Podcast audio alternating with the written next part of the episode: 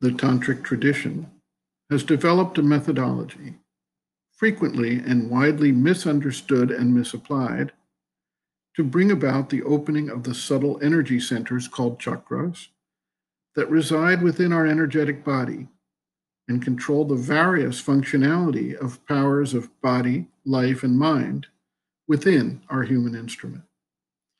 The rising of the Kundalini, the coiled serpent sleeping at the base of our being in the Muladhara chakra, and opening up the higher chakras until reaching the thousand petaled lotus at the top of the head, signifies the development and mastery of the physical body, the vital being, and the mental activities of the developed human being.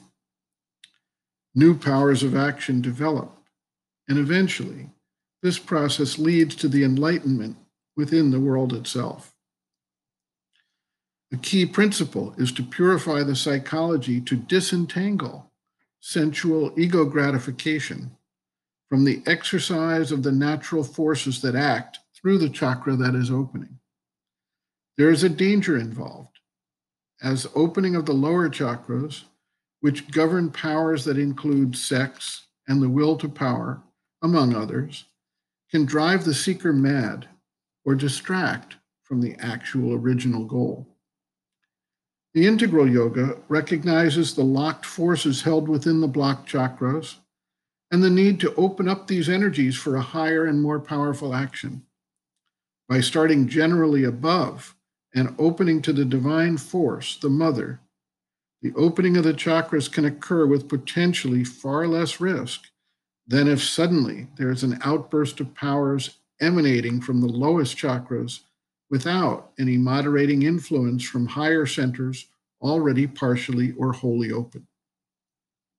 Additionally, while the goal of the rising of the Kundalini is the eventual liberation of the human individual into the divine consciousness, there is no focus in the Tantra on the transformation of life on earth through the descent and action of the next evolutionary level of consciousness, whereas in the integral yoga, this is a primary consideration. Sri Aurobindo writes, quote, Veda and Vedanta are one side of the one truth. Tantra, with its emphasis on Shakti, is another. In this yoga, all sides of the truth are taken up, not in the systematic forms given them formerly, but in their essence, and carried to the fullest and highest significance.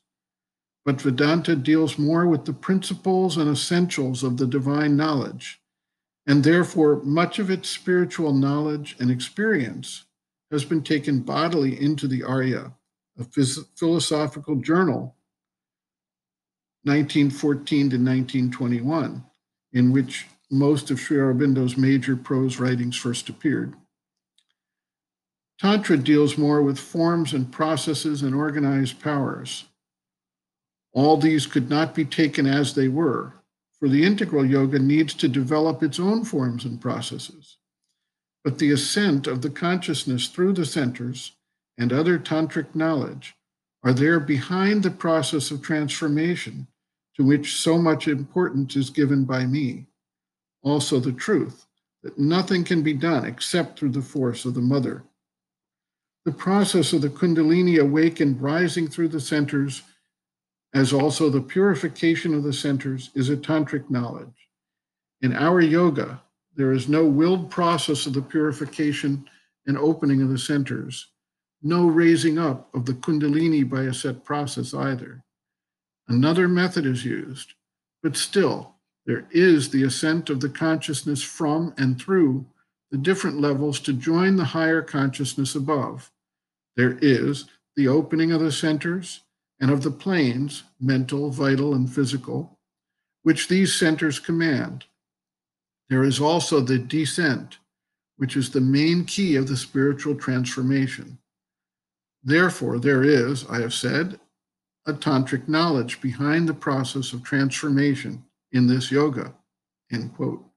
Reference Sri Aurobindo, Integral Yoga, Sri Aurobindo's teaching and method of practice, The Integral Yoga and Other Systems of Yoga and Philosophy, page 31.